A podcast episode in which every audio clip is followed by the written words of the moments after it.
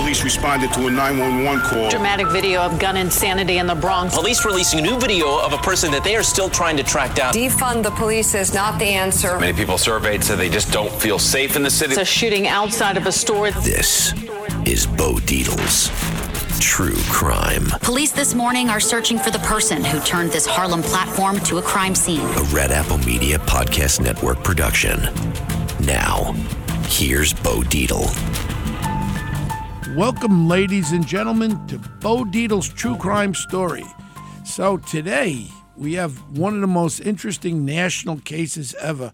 And again, he's like a herpy. He pops up again. My friend John Q. Kelly from OJ last week, and all of a sudden we jump and we jump to one of the famous cases that this whole country was very on edge about. It was in 2005 when this beautiful young high school gal with her friends decided to go on a vacation the end of the year in May of 2005 and they all went to the most beautiful island. I've been there many times, the island of Aruba, which has some of the best restaurants, probably the best restaurants in the Caribbean, really great food. That's all I know about it mostly.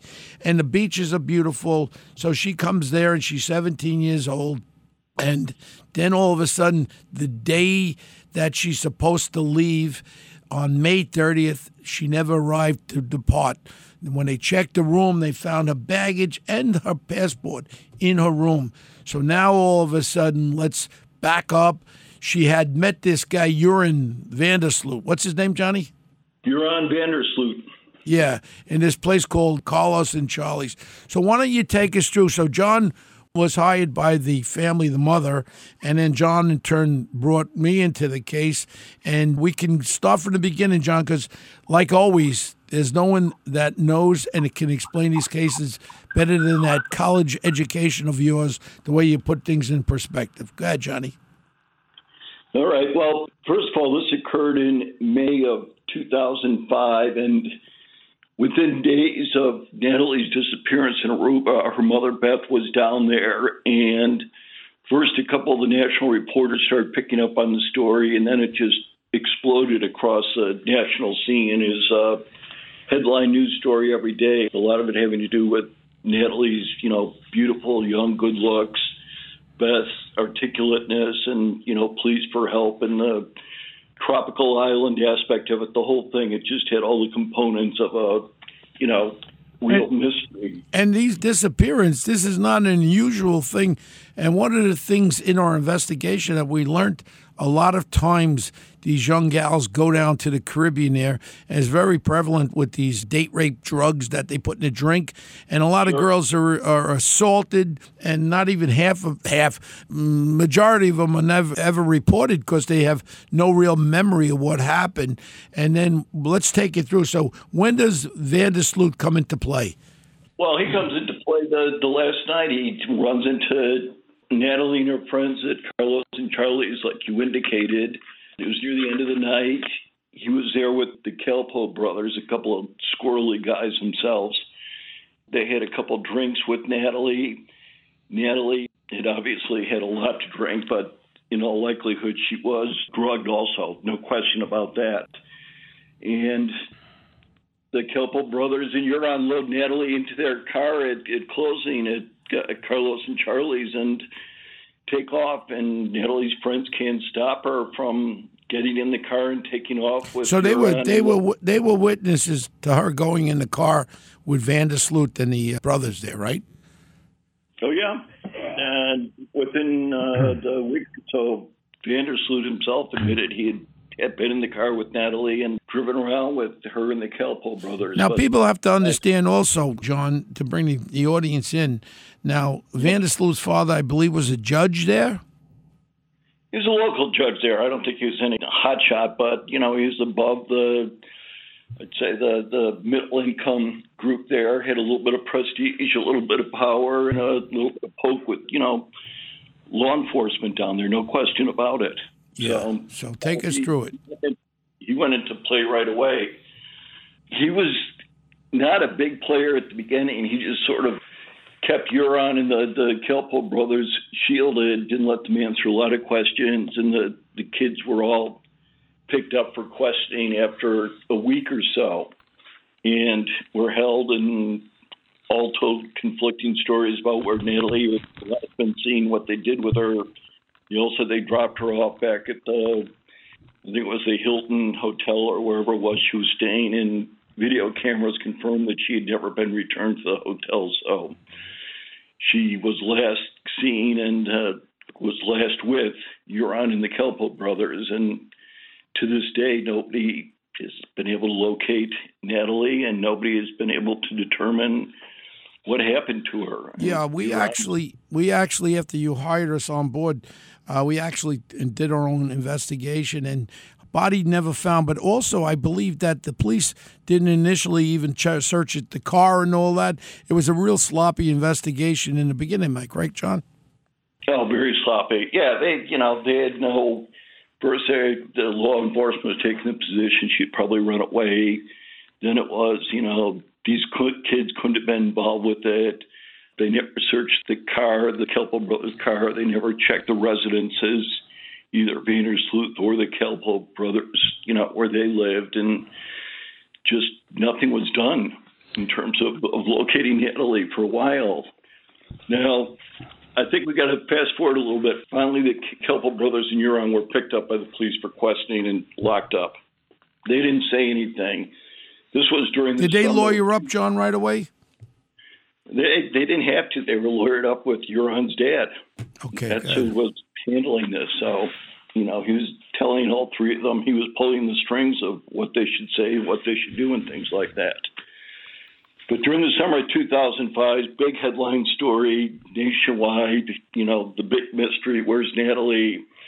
And then Katrina hit, Hurricane Katrina in August of 2005, and that just dominated the news for months. You know, uh-huh. the Natalee story disappeared, not to be heard from for a while. In November is when I was retained by Beth. She's up in New York and introduced me and asked me if I'd help her stir up interest in the story again, help find out what happened to Natalee. And I, in turn, retained you right away because I obviously needed investigative work.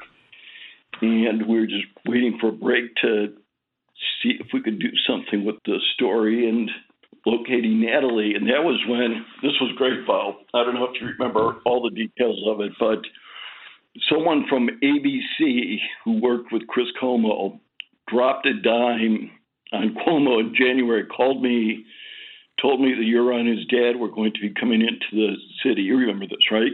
Yeah. Oh, I remember it distinctly.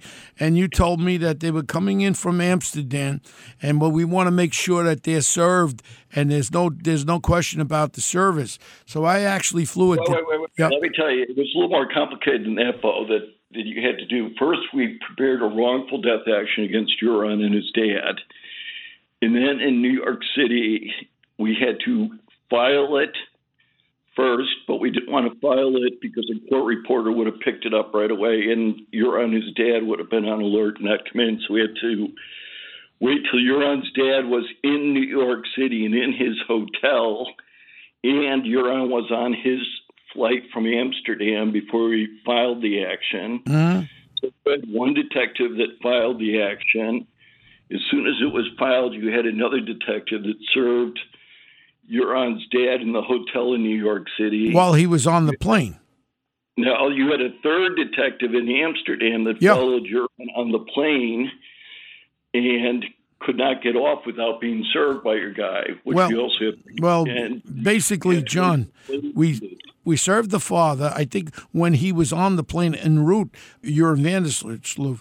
I had a detective that flew out to Amsterdam, got on the same flight, and what his instructions were: as soon as the plane landed in New York, he was to be served, which happened on the plane before he went through customs. Now, I wanted to make sure that there was no any question about the service, John. So I went there personally. I had one of my guys videotaping this service. We had to wait about two and a half, three hours from the come through customs. Customs held them up, and then you people got to understand Joran Vandersloot, big guy, maybe six five, six six, big guy, and all of a sudden this thing looked like Darth Vader with his coat over his head, come walking down there, and then they had this guy that was in front of him, and there was newspaper people around, reporters.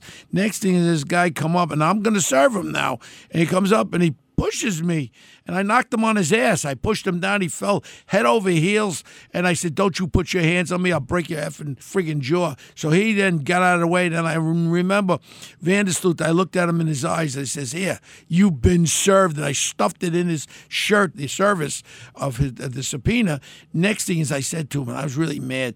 I says, Why don't you put your hands around my neck and strangle me like that little did to that little girl? And I, I kept following him. I'm trying to egg him on. I figured he'd take a swing on him and I could bow eyes him. Eh, he had no ball. He may have been six foot six, but he had no balls on him. Next is I follow him out to the car. I'm, I'm MFing him, and he just did like a little squirrely punk that he was. He got into the car and he's.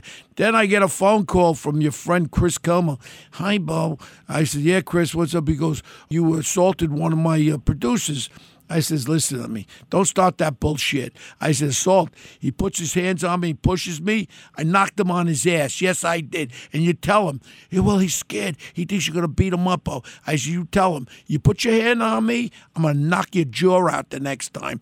I said, this punk should never put his hands. So that was the prelude of the 2020 interview that ABC had in New York. But let's let's go back to the story. This was the service on the wrongful death thing. Yeah, which was ultimately dismissed on jurisdictional grounds. But point was, we let Joran and his dad know that they were being watched, that we're not welcome in the U.S., and you know Beth was not going away. So from 2005 to 2010, Joran, you know, traveled the world and scammed all kinds of media people about his story. He'd yeah, he was a victim. He had nothing to do with it. I'm a victim. I'm being persecuted. And he went on TVs and he was interviewed. And it was just like his finger up everybody's nose. And he just kept his nonsense going. In the meantime, in the meantime, something else was percolating, John. Yeah, well, I guess it was 2010 that he had exhausted all his other means of income by scamming all these media people out of you know tens of thousands of dollars, promising to tell them what happened in Natalee or where she was buried or confessing, and they were all hoaxes. And after the fact, he'd say, mm-hmm. you know, you've been you've been punked more or less. Yeah, but one of the things was John. One of the things, John, with you and Beth and all that was that we reached out and we offered that we would help him in the case if he only told us where we could find her body so we can have some conclusion and some kind of a conclusion for the mother, for Beth, and for the family. And we were like almost begging him, you know, we, we, we know it could have been a mistake, it could have been an over. We were giving him every out in the world for this punk to tell us what happened. And he would just take us for a ride all around, all around, knowing deep down inside he would never,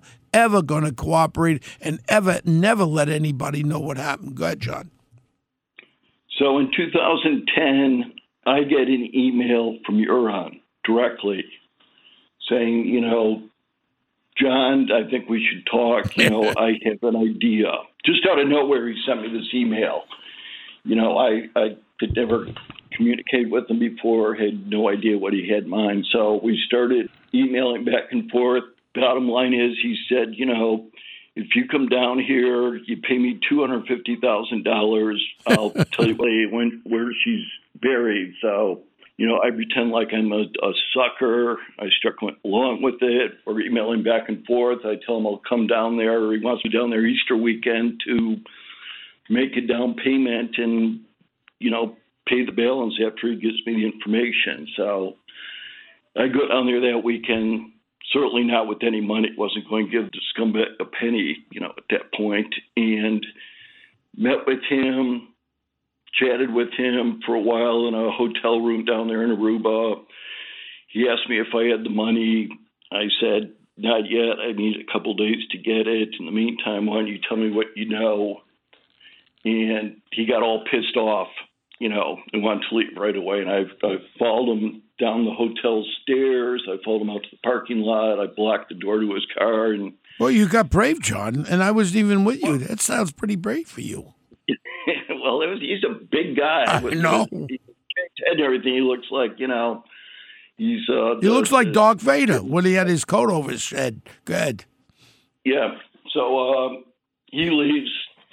He doesn't get his money. I don't get any information. I think the matter's dead. I go back to New York. I think about it a little bit, and then I realize that if he was paid any money for information about Natalee by Beth or someone, that would be extortion. And if he was sent money, you know, by wire, it would be wire fraud also. so I'm glad you looked up the laws, John. Otherwise, you would have probably taken me down because I would have probably been the one to give them the money, and I would have been locked up with you, John. So go ahead. we love getting locked up. so, so anyway, contact the FBI. They contact the DEA, law enforcement. I think Aruba, Yep. uh, drug enforcement. Also, you and I had certainly discussed what was going to be mapped out. Mhm. And we we're waiting for Joran to reach out again to see if he called a second time about getting this money, which he did a month later. You know, rather complicated, but he does reach out. We confirm he wants money again. I go down to Aruba again this time, as you know, but I had FBI agents, DEA agents, Yep. uh, um, I think Homeland Security and some other people down there, about 10 or 12 agents down there that wired the car I had, put video cameras in the car, put video cameras in my hotel room and everything. And, you know, the hope was Joran would once again ask for his money. And this time I had 10000 in cash and 15000 in an account for it to be wired for him if he, you know, wanted to go that route again. So Mhm. I got down there. He, I called him. He came up to my hotel room, sat down. We had the whole thing videotaped, audio taped. Rode around the car for a while too, and ultimately I him the ten thousand dollars cash after he had confirmed what it was for to, you know, show me where Natalee was buried and what happened. Yep.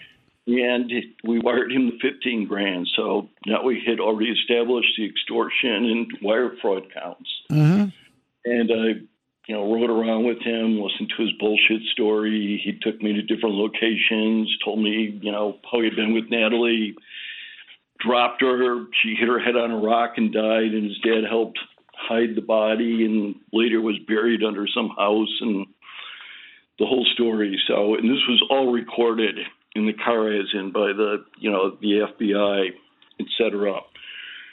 So after this is all done, he goes home. I'm debriefed by the FBI. I leave at five o'clock the next morning, thinking that Joran's going to be arrested. The next day or so, watching the news, and I never hear anything. And it turns out local law enforcement, who's supposed to be watching Joran, mm-hmm. making sure he doesn't go anywhere, instead it tipped him off to the Yeah, he had he had rats inside the local police to tell him that the FBI and the DEA guys and everybody were there and they were working on him. So he got up. Go ahead. And he, everybody thought he somehow got through the airport and flew to Venezuela with the money. But what he did was, So he ripped he ripped you, John, for twenty five friggin' thousand dollars. So you got you got punked. When you need mealtime inspiration, it's worth shopping Kroger, where you'll find over 30,000 mouthwatering choices that excite your inner foodie. And no matter what tasty choice you make, you'll enjoy our everyday low prices, plus extra ways to save, like digital coupons worth over $600 each week. You can also save up to $1 off per gallon at the pump with fuel points. More savings and more inspiring flavors make shopping Kroger worth it every time. Kroger, fresh for everyone. Fuel restrictions apply. I got punked, but uh, you know, I wasn't really punked because the expectation was he, he was going to be picked up right there in Aruba and still have the ten thousand dollars cash and the fifteen thousand that was wired to him. So Yeah.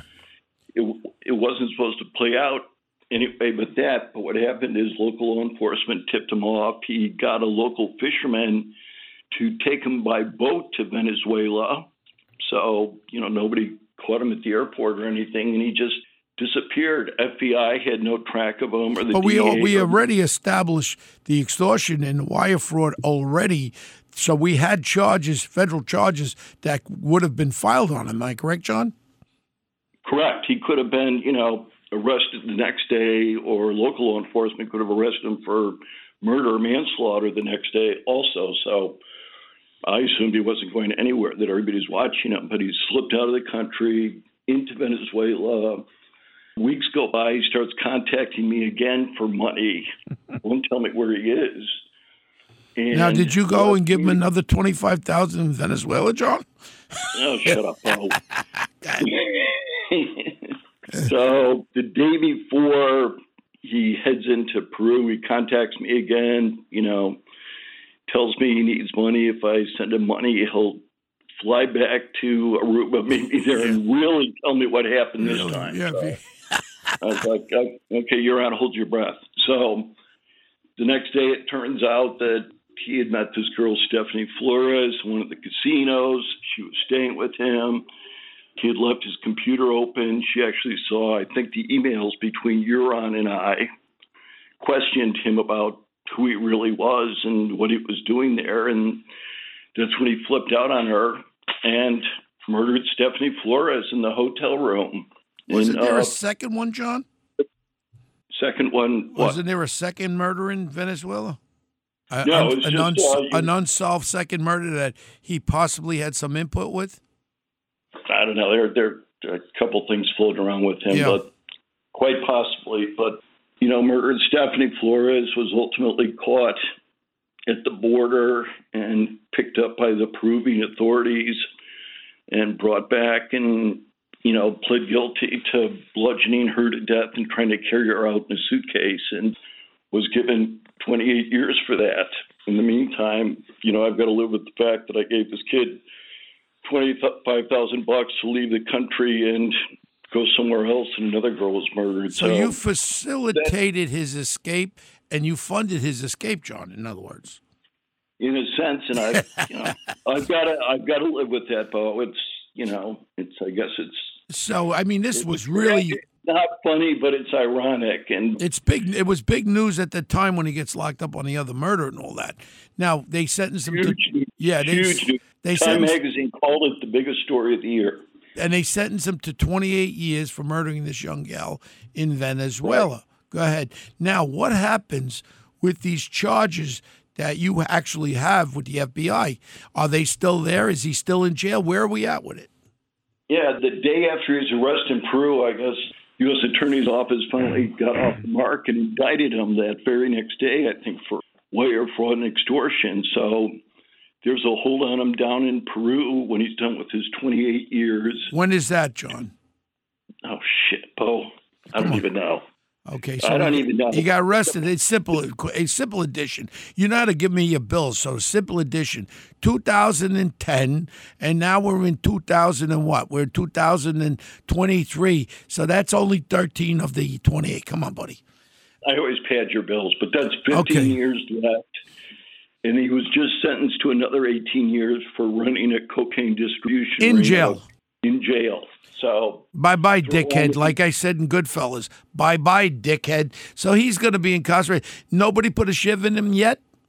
Not yet. He's he's running. Well- the inmate is running the the jail. Well, I- I got a feeling- Obviously, I got a feeling. I, you know, I, I work on my sixth sense, Sean. It's taking me through life.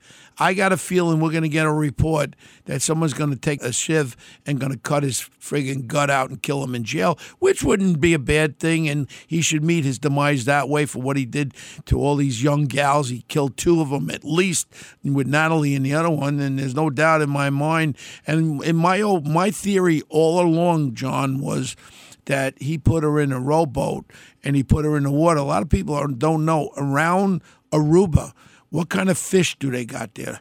Those barracudas, loaded with barracudas, and those fish there could eat eat the body, eat the flesh off until the bones would fall down into the sand, deep down into the sand, and that's why it would be almost as bad as trying to find Malaysian flight, uh, whatever the flight was.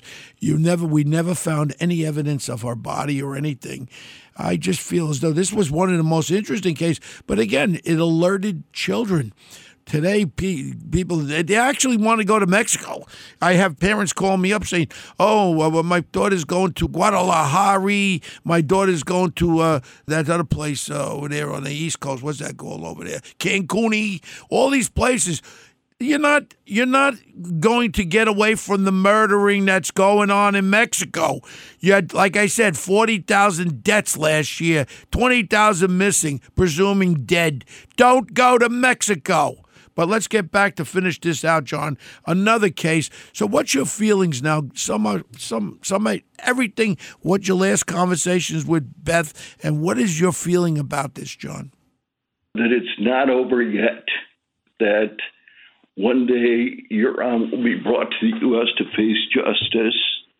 I'll probably be about 120 then when I'm expected to testify in court, so might not remember a lot of the details. But I'm sure uh, you will, John. But I, I got a little bit of a point for you, John, and you could go that? and you could go to sleep with this one. I don't believe he ever stands trial. You know why? I believe God will take his will, and there's some God fearing guys who are in that jail that know who he is and what he did. And I tell you what, if I was doing life with him. that could be an easy one. That could be an easy one at, in the uh, mess hall. Uh, there'll be more of a mess in the mess hall. You know what I mean? But you know, you just handled John some of the most unbelievable cases from OJ to uh, Natalee Howard and scores and scores of other cases. And every time I said it last week, every time that John Q. Kelly takes on a case, he makes it like it's a, I hate to use the comparison, but like a movie. You're the director, you're the producer, director, you're the one that brings in the actors, you're the one that goes deep and finds every avenue, like what you found by bringing the FBI and the DEA. We avoided having me doing it, and then you and I would have been daisy chained in handcuffs for extortion, John. So you saved me. Thank you, John, for not letting me do this one, because uh, you know it could have turned out bad for you and me. But again. People who are listening, John Q. Kelly, he's been practicing law over 40 something years if not the best, the best lawyer that anybody can have. Wrongful deaths. We handled one case with a triple homicide. I don't know if I'm able to talk about it, but I'm going to talk about it. A triple homicide, which we had the guy locked up.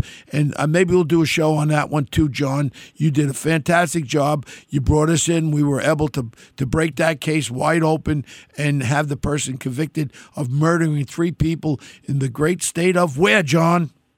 Kentucky. Kentucky, the great, beautiful state of Kentucky. Maybe we'll talk about that one on another podcast because that's a very interesting. And uh, by bringing in your top detectives, we were able to break that triple homicide. Again, any of my listeners want to get to John Kelly, John Q. Kelly, you can look him up anywhere.